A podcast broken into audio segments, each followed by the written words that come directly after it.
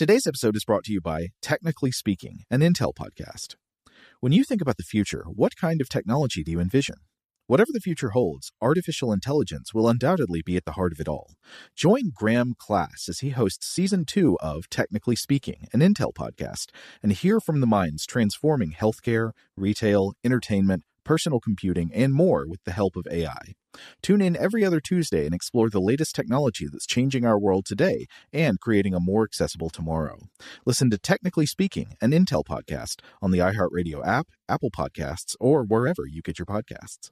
What's up? This your boy Lil Duval, and check out my podcast, Conversations with Unc, on the Black Effect Podcast Network. Each and every Tuesday, Conversations with Unc podcast feature casuals and in-depth talk about ebbs and flows of life and the pursuit of happiness. Unlike my work on stage, I tap into a more serious and sensitive side to give life advice and simply offer words of encouragement, yet remind folks to never forget to laugh. Every Tuesday, listen to Conversations with Unc, hosted by Lil Duval on the Black Effect Podcast Network, iHeartRadio app, or wherever you get your podcasts. Presented by AT&T. Connecting changes everything.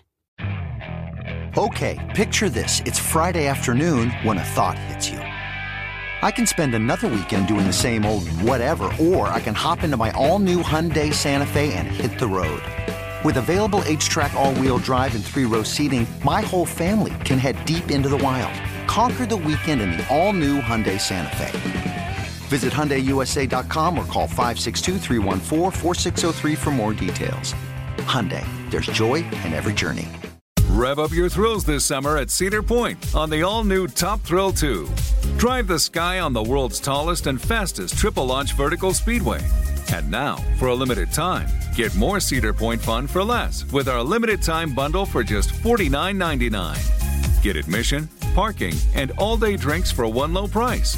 But you better hurry because this bundle won't last long. Save now at cedarpoint.com. Welcome to Stuff to Blow Your Mind from HowStuffWorks.com.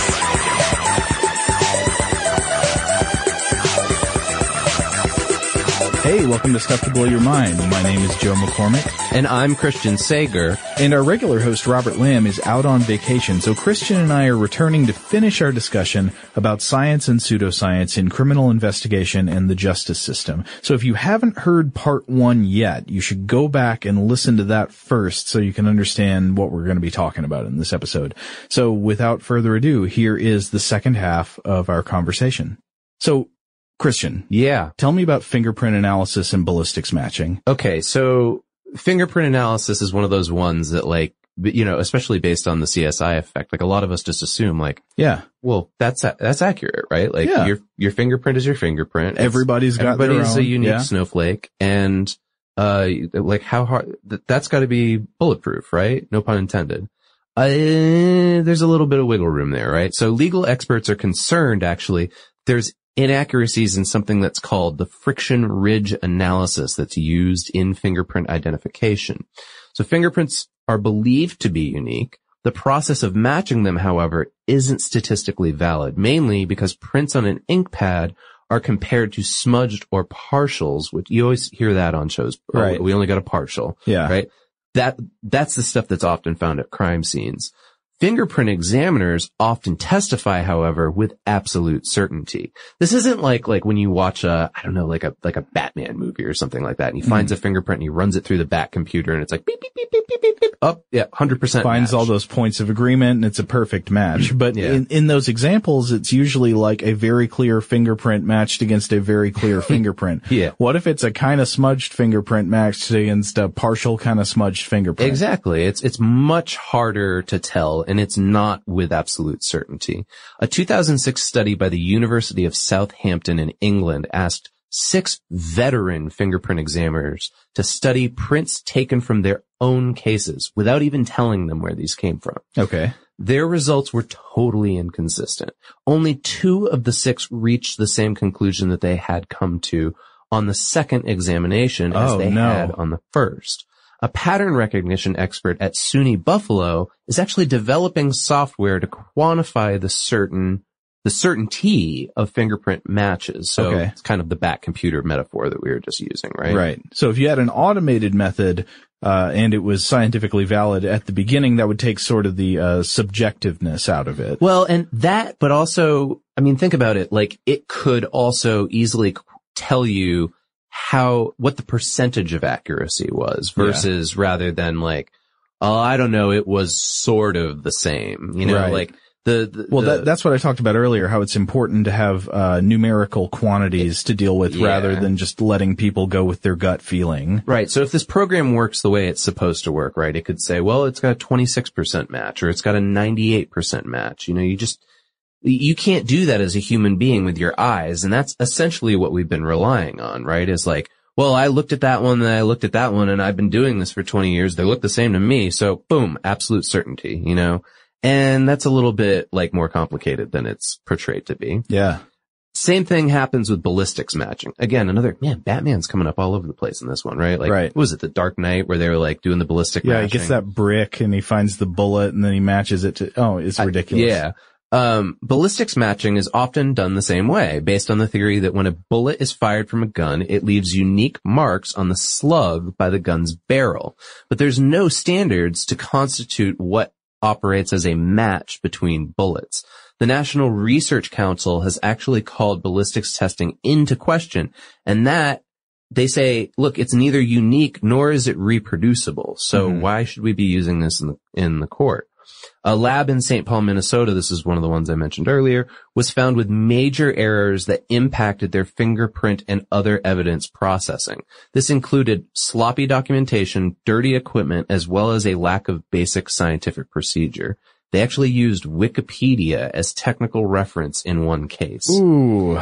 There was no clean area designated for rev- for review, even for their DNA evidence. So for instance, like we've been saying, you know, we're, we'll talk about it later at the end of the episode, but we've been saying DNA evidence is, is pretty good, right? Yeah. But when you've got like a, a pigsty of a work environment and there's no clean area to review the DNA, Yeah. it could be tainted. Yeah. And, and so these are basic problems with the, just like the environment and procedure of analysis. They mm-hmm. might not even be problems necessarily with the underlying theory that they're using to, uh, d- to determine the outcomes, though there might be problems there too. Yeah, exactly. So when you combine the two, it gets even worse, Yeah. right? So it, like ballistics matching or fingerprint matching, it's not always a hundred percent certain. There's, it, it's not absolute. And then you throw in the idea that, well, like maybe this fingerprint, uh, technician is also like spilling, I don't know, like a hoagie on his fingerprint, uh, slides, you know, uh, everything goes out the window. Yeah. Lettuce committed this crime. Right. Uh, so I want to talk about fire analysis. Okay. Yeah. I don't know. Who doesn't want to look at fire? uh, it, it's it's a glowing god that draws all of us to it. But Yep. so, uh, getting uh, uh, uh, joking aside for a minute, this is pretty serious actually. In, Yeah. In February 2004, a man named you may have heard about this. A man named Cameron Todd Willingham Hmm. was put to death in Texas after being convicted of murdering his three children by arson. Wow. Okay. And no, acco- I have not heard of this. Okay, according to the charges, Williams set fire to his own house with his children trapped inside in order to kill them. Okay. And uh, if you've heard about this case before, it was uh, probably likely from one of the many articles and reports, maybe the most famous among them being this 2009 article in the New Yorker called Trial by Fire by David Grann. Uh, and they're all making the case that the state of Texas had very likely in this case executed an innocent man. Okay. So why were people saying this? Well, th- the main thrust of the uh, the the cases against the case against William Mm. uh, were that the only solid pieces of evidence against him were number one, the testimony of a jailhouse informant. Uh, the criminal informants are sort of notoriously, Those are the CIs that Yeah. we were really talking about. oh yeah, uh, unreliable. Yeah, uh, and that that's that testimony itself has been subsequently called into question in this case, and a fire investigation concluding that the fire showed signs of deliberate arson pointing to the defendant. How do you come up with that? Well, I'm going to get into it. So this fire analysis has been roundly criticized by experts as being pretty much without any scientific merit. Okay. So I'm about to quote from David Grann's New Yorker article in a section where he describes this scientist and fire investigator named Dr. Gerald Hurst's reaction uh, to what was happening in the field during fire investigations. Okay. Quote, By the 90s, Hurst had begun devoting significant time to criminal arson cases, and as he was exposed to the methods of local and state fire investigators, he was shocked by what he saw. Many arson investigators, it turned out, had only a high school education. In most states, in order to be certified, investigators had to take a 40-hour course on fire investigation and pass a written exam. Often, the bulk of an investigator's training came on the job, learning from, quote, old timers in the field who passed down a body of wisdom about the telltale signs of arson, even though a study in 1977 warned that there was nothing in the scientific literature to substantiate their validity. And then later in the piece, uh, Grann writes, quote, In 1997, the International Association of Arson Investigators filed a legal brief arguing that arson sleuths should not be bound by a 1993 Supreme Court decision, that's probably referring to Daubert there, um, requiring experts who testified at trials to adhere to the scientific method. Oh boy. What arson sleuths did, the brief claimed, was, quote, less scientific.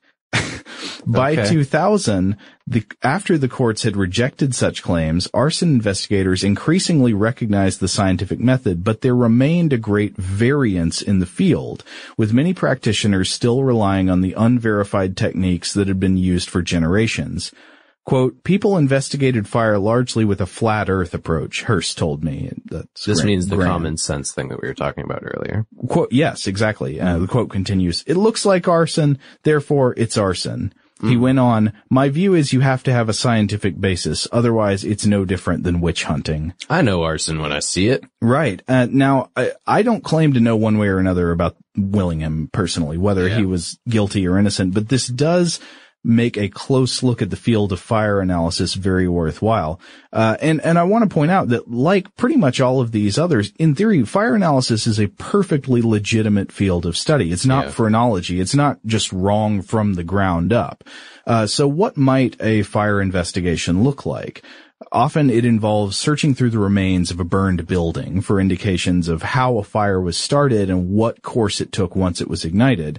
Um, and in forensic investigation, for fairly obvious reasons, this often involves looking for indications of arson. You're trying to figure out, did somebody set this fire or did it happen accidentally? Okay. Uh, and, and if you can find evidence that accelerants such as gasoline or lighter fluid were used to start the fire, that's one of the most common indications of, of arson, of deliberate intention in the fire. Okay. Uh, but unfortunately, in practice, some fire investigators have been known to use these highly faulty techniques that are not established to have any scientific validity. It's just like we were saying earlier, kind of like folk knowledge. The investigators pass it down, but there's never been a study dedicated to figuring out whether these rules uh, of analysis are true or not.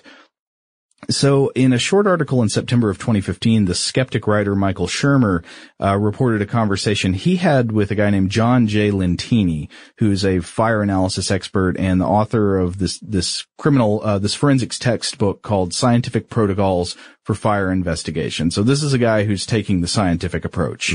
Uh, and Lentini tells him that lots of fire investigators follow scientifically baseless folk wisdom, uh, such as that so-called alligatoring can indicate whether a fire burned fast or slow.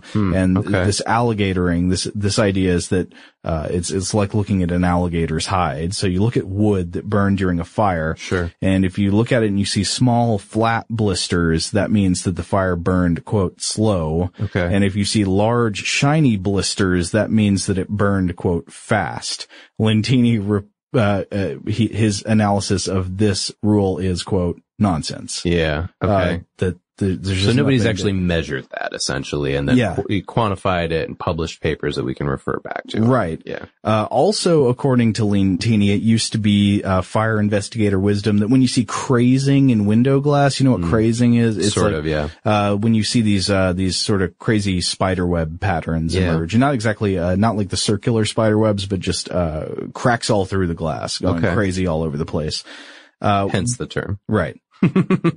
this glass is now legally insane. No, yeah. so they, uh, they used to say that this was an indicator that the glass had been heated very rapidly, which would indicate the use of an accelerant. It heated rapidly because somebody squirted gasoline or lighter fluid all over the place. Okay. In fact, that's not true. And it turns out after scientific investigation that window crazing is caused by the opposite. It's caused by rapid cooling, like what would happen when firefighters douse the area with water. Okay, I can picture this. Yeah. Yeah. Um, also another thing that's common, puddle shaped burns on the floor. Yep. Uh, that can make it look certainly like there was an ignited pool of liquid on the floor, like somebody emptied a gas can all over the place and set it on fire. Yeah. Uh, according to Lentini, wrong again. Even though fire and heat do tend to rise when an entire room burns, the floor burns along with it, and these marks can appear without the presence of an accelerant. Okay. Um, so fire analysis is one of the forensic fields addressed in this two, 2009 NRC report. And they conclude that while there is a fairly solid basis for explosion analysis, like when a bomb goes off, Yeah. fire analysis is much shakier than explosion analysis is as practiced today. Um, they say, quote, many of the rules of thumb that are typically assumed to indicate that an accelerant was used, e.g. alligatoring of wood, specific char patterns, have been shown not to be true. Experiments should be designed to put arson investigations on a more solid scientific footing. Uh, and again, this is just crazy. I mean, this is yet another one of these that has been used to convict people, like Oh, in the case of, Sure. of William. Yeah. Uh, so we don't know, I guess, whether he was guilty or innocent, but if this was the main evidence to show he was guilty, that's, Yeah. that makes it look pretty bad. Yeah. This kind of stuff is depressing, especially like when you, I don't know if you watched Making a Murderer, but you, you watch these like long form documentaries about the justice system and just how flawed it is. hmm Not saying that in that particular case, I know whether anybody's guilty or innocent or anything, but it's, you think about how often this stuff goes on and then you've got examples like this. It's, Yeah. it's heartbreaking. Uh, th- this section though highlights one thing I do want to emphasize again. We're, we don't want to paint all forensic science uh, professionals and experts in these fields with a with a you know tainted brush. I mean, No, and like also, like, saying here, like Most of them are doing the best they can with what they have available to them. Exactly. And in this case, the bad forensic science in fire investigation is being exposed by good scientists in fire Yeah. investigation. So Yeah. it's not like everyone in this field is doing a bad job of it, but many people who are practicing it are. Mm. Yeah. This is truly a wicked problem. I wish we had more money to divide, to divert into research and resources for stuff like this. Yeah. Shout out to Astepro for sponsoring this episode and providing us with free samples. Rob, as the uh, the local host with allergies here, they sent you some of their nasal spray to treat your allergies. What was your experience like? Yeah, that's right. I always wrestle with the pollen a bit when it rolls in during the spring. So they sent me the little uh, nasal spray. I tried out the product, and yeah, it sure did help me get on top of my symptoms for the day. And it's so fast acting, uh, it was already kicking in before I left the house. Astepro is a first of its kind nasal allergy spray. It's the fastest 24 hour over the counter allergy spray. It starts working in 30 minutes, while other allergy sprays take hours. Astepro is the first and only 24 hour steroid free allergy spray. Astepro delivers full prescription strength indoor and outdoor allergy relief from nasal congestion, runny and itchy nose, and sneezing. Get fast acting nasal allergy symptom relief with Astepro. Go to asteproallergy.com for a discount so you can get Astepro and go today. A S T E P R O allergy.com. Astepro and go. Use directed for relief of nasal congestion, runny nose, sneezing, and itchy nose due to allergies. Today's episode is brought to you by eBay. eBay Motors is here for the ride. Remember when you first saw the potential? And then, through some elbow grease, fresh installs, and a whole lot of love, you transformed a 100,000 miles and a body full of rust into a drive that's all your own. Look to your left, look to your right. It's official. No one's got a ride like this. There's nothing else that sounds like, feels like, or looks like the set of wheels in your garage. With over 122 million parts, you can make sure your number one ride or die stays running smoothly so there's no limit to how far you can take it.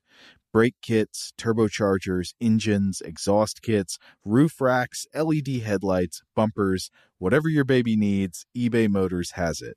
And with eBay Guaranteed Fit, it's guaranteed to fit your ride the first time, every time, or your money back. Plus, at these prices, well, you're burning rubber, not cash. Keep your ride or die alive at ebaymotors.com. Eligible items only, exclusions apply. Today I'm going to give you some straightforward advice on how to deal with naughty kids. How about instead of timeouts, time ins? time for you to start paying some bills. I'm JB Smoove, and that was a full episode of my new podcast, Straightforward, inspired by guaranteed straightforward pricing from AT&T Fiber. Get what you want without the complicated. AT&T Fiber, live like a gigillionaire. Available wherever you get your podcast. Limited availability in select areas. Visit AT&T.com slash hypergig for details.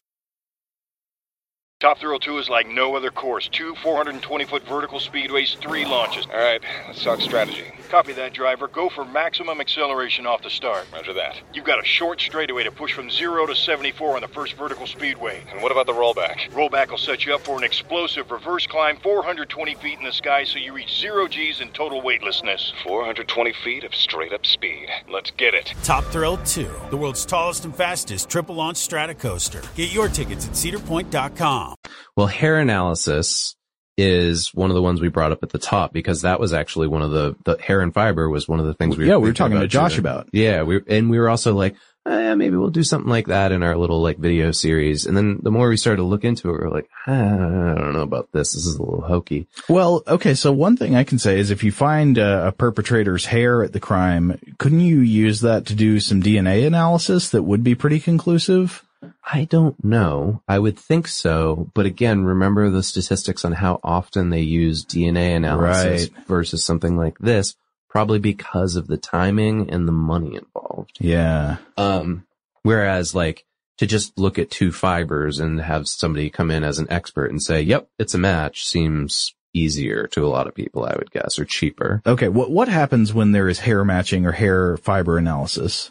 Well, I, I want to back up because there was in 2015, just last year, the Justice Department and the FBI formally acknowledged that nearly every examiner in the FBI's laboratory on microscopic hair comparison gave flawed testimony in the trials that they offered evidence in. This is over the course of two decades. This is huge. This Yeah. is like the biggest uh scandal in forensic science to date as far as I can tell. Um they were giving statements that were quote beyond the bounds of proper science. What they were basically doing was saying there's a hundred percent match between two hair fibers or a hair fiber found on the scene, the hair from, you know, a, a defendant, uh, when there's just a similarity. So they were totally misleading the juries. 26 out of the 28 overstated forensic mass matches favored the prosecutors, of course, because Hmm. they're working together. This equated to 95% of the 268 trials, according to the National Association of Criminal Defense Lawyers and the Innocence Project. This is the nation's largest post-conviction review of questioned forensic evidence. Wow. It's crazy. Of these cases, 32 defendants were sentenced to death. 14 have already been executed Oh man. or died in prison. Yeah. So that's, I mean, whether they were innocent or guilty, Right. we don't know, but, But they we don't, we'll might never well have, a- have been. Yeah. yeah, and we'll never have a chance. Now the cases against them have been undermined. Mhm. Keep in mind that just because the FBI made these errors, there was other evidence used to convict these defendants of guilt, okay? So it wasn't Yeah. the only thing, but still, each case has to be reviewed to see if there are grounds for an appeal.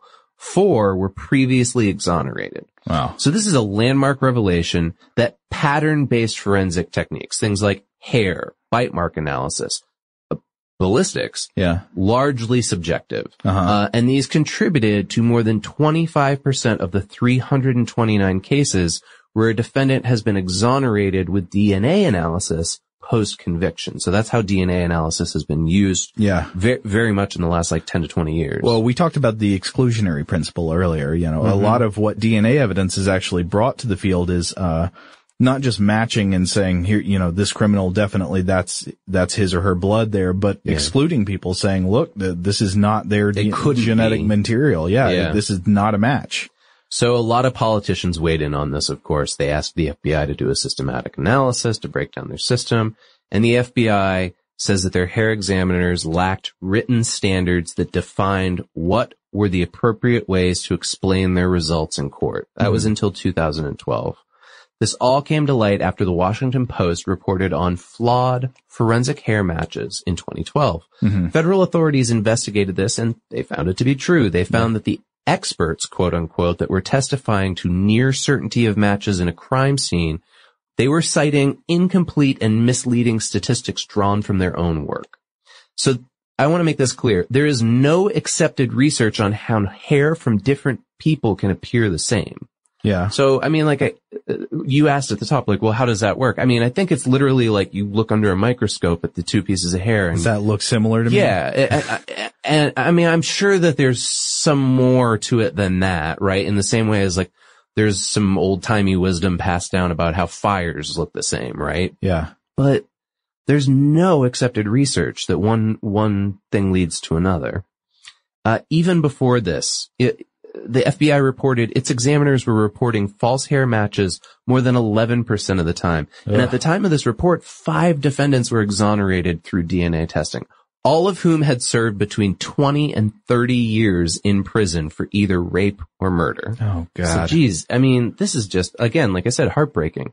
Of 21,000 federal or state requests for hair comparison evidence from 1972 to 1999, the FBI found that 2,500 of those cases had examiners declare hair matches. Uh huh. They're reviewing every single one of those cases now. Wow. Like they have to go back and just review everything.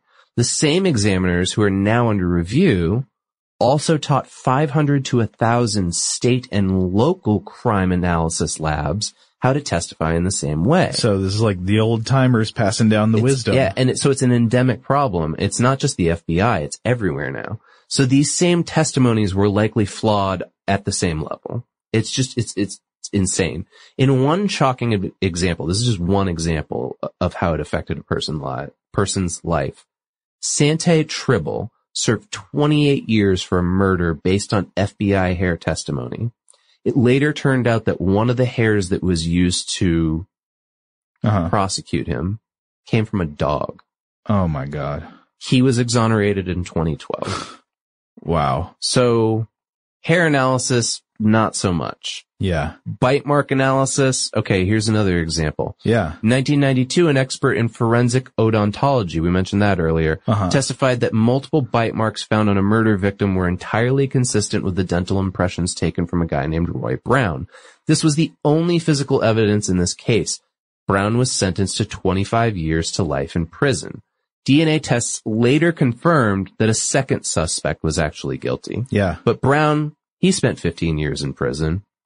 So bite mark analysis is now also widely considered unreliable. Yeah, it was explored in the 2009 NRC document, and uh, Yeah. they, they outlined several problems with current use of bite mark evidence. Uh, they say, "quote Uniqueness of human dentition has not been scientifically established." I mean, you'd think that that's pretty Yeah. basic. You'd have to start with a study making it statistically clear that humans have unique bite marks, Yeah. but. I mean, what if they don't usually have unique bite marks? I mean, I, I don't know what you would expect bite Yeah. marks to look like. Maybe lots of people have very similar looking bite marks. Well, and I would also think that, uh, again, like this is, I, I haven't done research on this, but I would imagine that the, the force of the bite would contribute to what the bite marks look like. Mm-hmm. Well, that's another thing. So they say, uh, even if dentition is unique, even if everybody has a unique bite mark in the same way that it's commonly assumed people have unique, uh, fingerprints. Yeah. Uh, it, the ability of the person to transfer a unique pattern to human skin and then the ability of the skin to maintain the uniqueness of that pattern has not been scientifically established. Hmm. So, uh, so imagine just what happens when people are trying to analyze a bite mark on skin that may be sagging or distorting the bites. Uh, Yeah. the, the marks Yeah. might not leave a clear impression that's still there when the forensic scientist gets a picture of it or gets to examine it. I don't even know how you test this. Like, Well, I mean, I Sherlock style, like you get like some molds of teeth and then you take like a, a, a corpse and, and have the molds bite the corpse several times and see how they line up. Yeah, I think you'd have to, you'd have to examine it statistically with a large sample size, just testing different, yeah, different molds of teeth or something like that. I don't know if you uh-huh. test it on dead people's bodies or something like that. Well, I don't know. I mean, it's a thing. I admit Yeah. this is difficult to test, but Sure. this is, this is ground level research that should be done Yeah. if you're going to be using this to convict people Oh yeah, yeah, yeah, absolutely. or to defend people either way. All right. So you're ready for the big one? Yeah. So DNA analysis we established at the beginning, and I think this is true, is widely considered, and I think with good reason, the most reliable forensic science field. Uh, Yeah. when you, when you're matching DNA evidence, you can know if the, if the procedures have been carried out carefully and, and all of the protocols have been followed, that if you have a DNA sample at the crime scene and you have a DNA sample from the defendant, you can know, you know, beyond a one in billions, uh, chance of error that this is the same person or it's not the same person. Yeah, uh, except the Atlantic published an article this year Uh-huh. called A Reasonable Doubt. Uh, and it said exactly that. It starts off in saying, yes, DNA analysis has long been held as the exception to the rule about forensics. It arose from academics. It's been studied and validated by researchers all around the world. Uh, just a little history here. It was pioneered by a British geneticist named Alec Jeffreys in 1984. He was looking into genetic sequencing and he applied it in the field with police to help solve a pair of murders in the British Midlands. Following that, several private companies in the US and the UK opened their own forensic DNA labs. But defense teams have argued against it for years. Well, why? Well, the first thing they said was, at first, DNA analysis actually didn't pass the Frye test. I can understand when it's new, it's not Yeah. generally accepted yet. Uh, yeah, they said a legal standard requiring scientific evidence to have widespread acceptance in its field was needed. Okay, Yeah. well, we have that now. Uh, academics complained that these firms weren't actually being transparent about their testing techniques. Well, so their I- I think- methodology wasn't available. Well, that's a perfectly acceptable concern. I Yeah. think uh, anybody doing this kind of analysis should be making public exactly what their methodologies are. And then as we've, well, I, maybe not all of us, I, I, I was paying attention to the news at the time, but as popularized by the O.J. Simpson trial, the argument that DNA samples can in fact be contaminated during both collection or in the crime lab. Right. But throughout the years, the thoroughness of labs and analysis, they all got better, right? Yeah. So, so much so that the Innocence Project, which we've been mentioning over and over again this episode, was founded in 1992 because they were absolutely convinced that DNA evidence could exonerate questionable convictions. They have since won 178 exonerations due to DNA testing. In a book by the founders of the Innocence Project, they said, quote, DNA testing is to justice what the telescope is for the stars. Okay. I, yeah, I, I think in many ways that's true. Uh, Now we're going to say what the flaws are, but Yeah. overall DNA testing, I will agree, is super solid. Yeah. Yeah. No, I, I think you're right too, but it's important to, to sort of lay this out to Yeah. know that there are problems with it.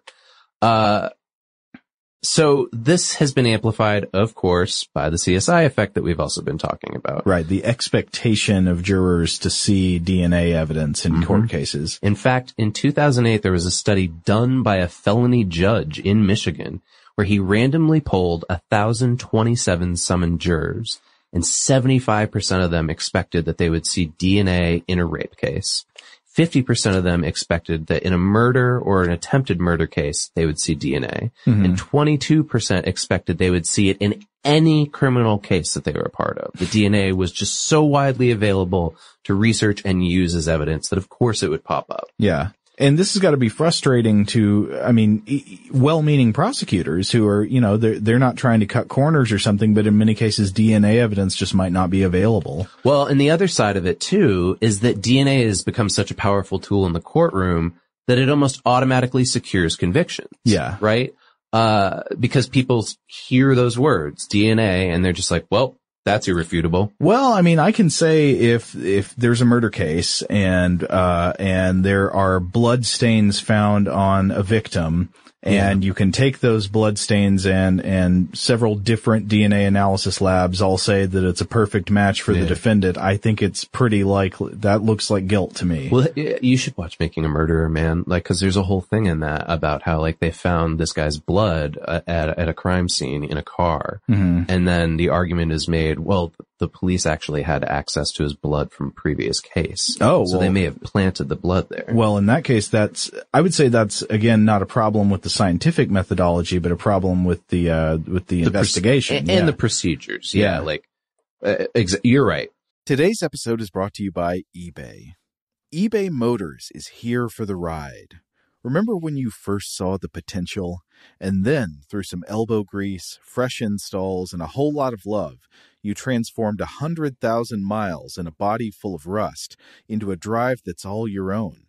Look to your left, look to your right. It's official. No one's got a ride like this. There's nothing else that sounds like, feels like, or looks like the set of wheels in your garage. With over 122 million parts, you can make sure your number one ride or die stays running smoothly so there's no limit to how far you can take it. Brake kits, turbochargers, engines, exhaust kits, roof racks, LED headlights, bumpers, whatever your baby needs, eBay Motors has it. And with eBay Guaranteed Fit, it's guaranteed to fit your ride the first time, every time, or your money back. Plus, at these prices, well, you're burning rubber, not cash. Keep your ride or die alive at ebaymotors.com. Eligible items only. Exclusions apply. Today I'm going to give you some straightforward advice on how to deal with naughty kids. How about instead of timeouts, time ins? Time for you to start paying some bills. I'm JB Smoove, and that was a full episode of my new podcast, Straightforward, inspired by guaranteed straightforward pricing from AT&T Fiber. Get what you want without the complicated. AT&T Fiber, live like a gigillionaire. Available wherever you get your podcast. Limited availability in select areas. Visit AT&T.com slash hypergig for details. Rev up your thrills this summer at Cedar Point on the all new Top Thrill 2. Drive the sky on the world's tallest and fastest triple launch vertical speedway. And now, for a limited time, get more Cedar Point fun for less with our limited time bundle for just $49.99. Get admission, parking, and all day drinks for one low price. But you better hurry because this bundle won't last long. Save now at cedarpoint.com. Open a limited time 11 month certificate at Kemba Financial Credit Union. At 5.25% APY, it's more than triple the national average, plus, it's a safe and secure way to grow your money. Visit your local branch or kemba.org slash CD for details. Offer expires May 31st, 2024. APY equals annual percentage yield. Restrictions apply. $500 minimum and $250,000 maximum deposit. Advantage status required. Comparison based on bank rate average. Federally insured by NCUA. So, okay, research from Australia found that sexual assault cases involving DNA evidence were twice as likely to reach t- trial and 33 times as likely to result in a guilty verdict if there's DNA, right? Yeah. Homicide cases, 14 times as likely to reach trial, 23 times as likely to end in a guilty verdict. Another major study in the UK found that just the knowledge that prosecution intended to introduce DNA evidence before it was even actually like introduced in a case Uh-huh. was enough to get a defendant to capitulate. Yeah. Cause they're just like, okay. So there's questions about collection and storage, but they just, they just stopped because, Wait, wait, what do you mean stopped? well, because people were starting to think like, well, this is just irrefutable evidence. Why should we bother looking at the collection and storage of it? DNA is just winning so many cases. Let's not bother with it. Yeah. So, uh, as the cases we use DNA evidence in become more complicated, it actually becomes less of an objective science. And I'll give you an example here. So just real quick primer on this. 99.9% of our genes are the same as every other human on the planet. Yeah. 99.9% of my genes are the same as Joe's genes. Right. But the DNA analysts know this, of course. Yeah. So we need to look for things that are called alleles. They're very specific locations on each DNA strand that vary from individual to individual. Yeah. The different versions of a gene in the different places on your chromosomes. The standard is to compare alleles at 13 locations. Now, if you do it that way, the odds of two unrelated people matching are less than one in a billion. Yeah. So that's pretty good, right? But what happens if you're looking at a case and it involves a third person? Yeah. So you're not just comparing two DNA, you're comparing 3 Mhm. Or what if you're comparing four? What if there are four people at the scene? Figuring out which alleles belong to whom becomes more complicated the more people that are involved. Uh-huh. And if a sample is small or degraded, which they often are from crime scenes, Right. the alleles might drop out in some locations as well. So there's a 2010 study done by a guys named Itiel Dror and Greg Hampikian. They took DNA paperwork from a 2002 Georgia rape trial here in the state that we're recording this in. They gave the evidence to 17 technicians without context. Mhm. All of these people were experienced DNA technicians with an average of nine years in the field. They were asked to determine if the DNA was from the defendant in the case. Okay. Only one of the 17 people concurred that it was the defendant. 12 said it was exclusionary. Four said it was totally inconclusive. Since this example, there have been accounts of dozens of DNA typing cases that have gone wrong, especially because it's so easily contaminated depending on who comes in contact with it, right? Uh-huh. So there's something that's called DNA transfer, which contributes to this the most. It's when cells migrate from people to people or from people to objects, inevitably when we just touch things, right? Yeah. Uh, another study asked participants to shake hands for two minutes and then hold a knife. When the DNA on the knife was analyzed, That's a good study. Yeah, well, yeah. To be a participant there. To Uh, there's just hold, somebody you're just sitting you, there holding the knife. Okay, now you hold the knife. What do I do with it? Just hold it. Just hold it, man. When the DNA on the knife was analyzed, the partner was identified as a contributor in 85% of the cases. 20% found them to be the sole contributor. They didn't even find the DNA from the second person. So going forward, more context needs to be around for this DNA analysis, right? The Right. science is, is there, Yeah. but it, it's complicated Right. and it, and there needs to be like, I guess again, procedures put in place for like, well, how, how do you, what, what's the percentage of accuracy? Uh-huh. I think is what we need to come Yeah. down on. Uh, Houston, oh boy, Houston. Houston had a real bad incident of this. Their crime lab handled DNA evidence from 500 cases a year. A local television station obtained dozens of the DNA profiles that were processed by this lab, and they sent them to independent experts for analysis. It turned out that the technicians were routinely misinterpreting even the most basic of DNA samples. So this was just like a technician error. Mm-hmm. Wow. And the Innocence Project themselves said, we don't take cases where there are positive DNA matches. In one example, a tech created a profile for a victim from three different sets of DNA. The result profiles all totally varied. Then she mismatched the DNA from the crime scene and the accused defendants. This led to a retrial where the defendant was released. Uh-huh. So th- this tech was fired. this is the same Houston lab. Uh-huh. She was fired. Then she was reinstated because her lawyer said, well, the problem was systemic. It was the whole lab in Houston that was the problem here. They had inadequate supervision. Well, that may have been the case for all we know. It could have been, yeah, but think about all 500 of those cases. wow. I mean, you, we think that this DNA analysis is rock solid and then you hear this and it's like, well, there's 500 cases we have to go back and review again, you know? Yeah.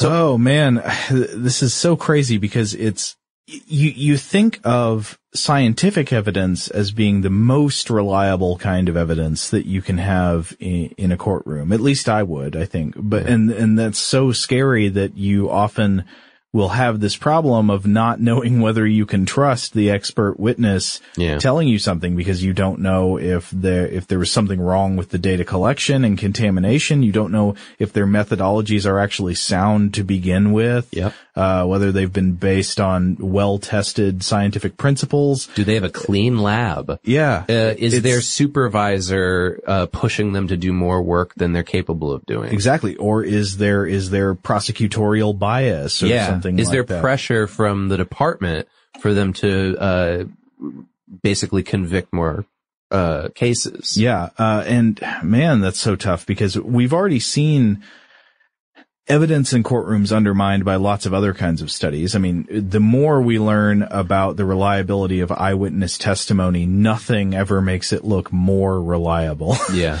Uh, people, it just turns out, man, people's memories are not very good. And No. in many cases, people have, uh, they profess confidence in identifying a, you know, a, a- perpetrator or something in a courtroom, but then it turns out they're wrong. And, uh, so, so eyewitness testimony, well, I'm not saying it's always wrong, but it's just, you, you can't be very confident in trusting it. Yeah. Um, uh, we, we've seen all these problems with forensic science. And so, man, it is just, it, it's just tough out there to know that you're It getting the right yeah. answer in a courtroom. I I would hate to be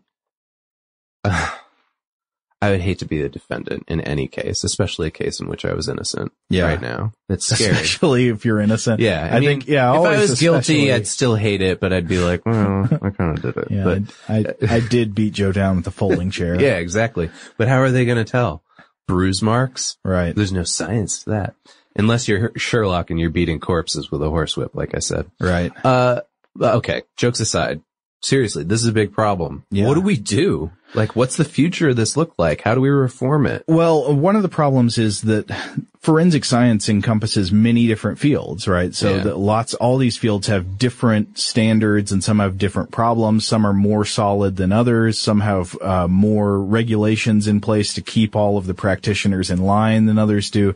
So, so it's a, it's a big, hairy, complicated problem and, and there's not one simple prescription that'll fix it all. Yeah. But there are some sort of general rules that some fields may already be following pretty well and others could do a much better job of. Yeah, some possibilities that people are throwing out is they're saying defendants should have their own forensics experts that are paid for. Sure. Uh, there should be separate crime labs from the prosecutors and the police that they're answering to. And there should be, of course, as we've been alluding to all episode, an established system of verification and standards. Yeah, I mean, one, one hypothetical you could imagine, uh, would be something like that there is, uh, it, it would be sort of like the, uh, forensic science version of public financing of elections, Mm, where you say, mhm. you know, like, uh, if you have mismatched resources going in, you can make this fairer if you just give both sides equal money from the government, and that's what they have to spend on elections. Yeah. Uh, in, in this case, you could say, well, what if we just have a, uh, a crime lab that is, you know, big national crime lab that works for neither the defense nor the prosecution. And that in order to get forensic science that's admissible in court, you have to go through this, this big, uh, this big well-regulated system and that, that they don't work for either side. Yeah, in fact, uh, an independent entity that would be called the National Institute of Forensic Science has been recommended for something like this, and they would be responsible for both establishing the standards that we're talking about and for certifying people as experts. Mhm. Another, another way of helping the problem is just from the ground up in each field itself. Like we were talking about earlier in, in fire analysis. Yeah. There are very legitimate scientists working in this field who are just trying to improve the field by doing scientific research and holding others in their field accountable to pay attention to it. Yeah. Yeah, that's true. Uh, there's also this one like case that came up about DNA, which is interesting. There's a company that's using software and automation to take the human element out of it completely. And I've alluded to that as well with like fingerprint analysis, things like that. Yeah. Um, they're saying, well, we take the subjective decisions out of it and the analyst is the one who's making the flawed conclusions. Mhm. The company calls itself TrueAllele. Uh, and the software, however, has been criticized for whether it actually met the Frye standard, even though we're no longer using the Frye standard. Yeah. It's being criticized because it hasn't been accepted by the larger science community. Uh, Now- one, one thing I would say about that is I think Yeah. if you have a computer program that's, that's doing analysis on forensic science, I think that would need to be open source. Yeah, And yeah, a lot you of would a- assume. a company who develops that probably isn't going to want that because they're going to No. want it to be proprietary so they own it. it, yeah. Uh, but that should be something that anybody can go look at the source code and make sure that it's working accurately and not biasing toward a, a certain conclusion.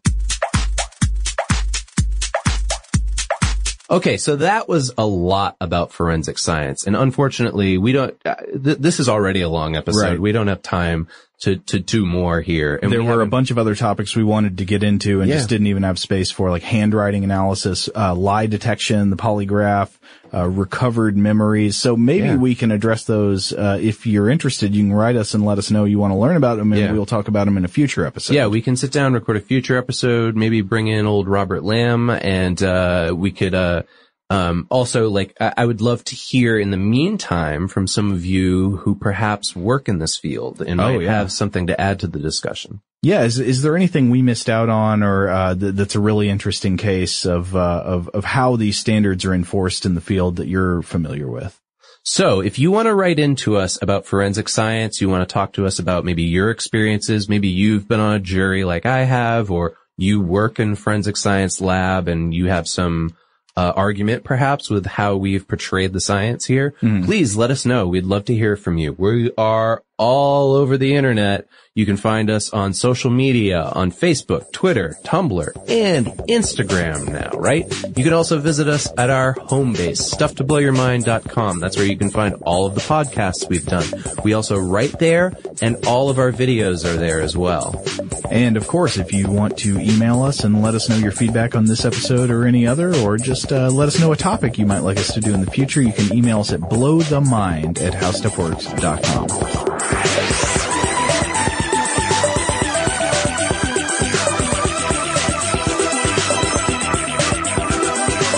More on this and thousands of other topics, visit howstuffworks.com.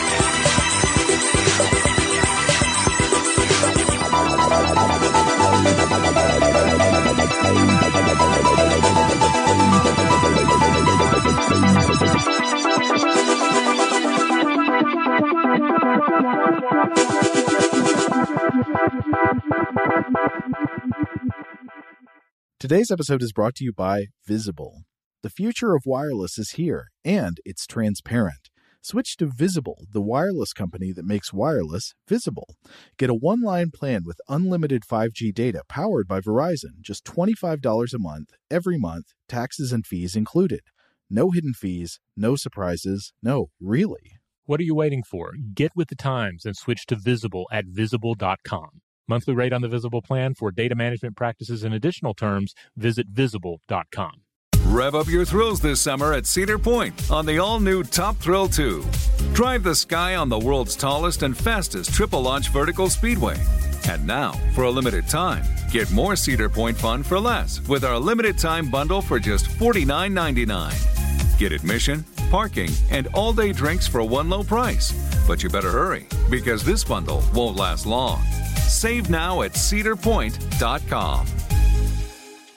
Open a limited time 11 month certificate at Kemba Financial Credit Union. At 5.25% APY, it's more than triple the national average, plus, it's a safe and secure way to grow your money. Visit your local branch or kemba.org slash CD for details. Offer expires May 31st, 2024. APY equals annual percentage yield. Restrictions apply. $500 minimum and $250,000 maximum deposit. Advantage status required. Comparison based on bank rate average. Federally insured by NCUA. Xumo Play is your destination for endless entertainment. With a diverse lineup of 350 plus live channels, movies, and full TV series, you'll easily find something to watch right away. And the best part? It's all free. Love music? Get lost in the 90s with iHeart 90s, dance away with hip hop beats, and more on the iHeartRadio music channels. No logins, no signups, no accounts, no hassle. So what are you waiting for? Start streaming at play.xumo.com or download from the app and Google Play stores today. All you can stream with Xumo Play.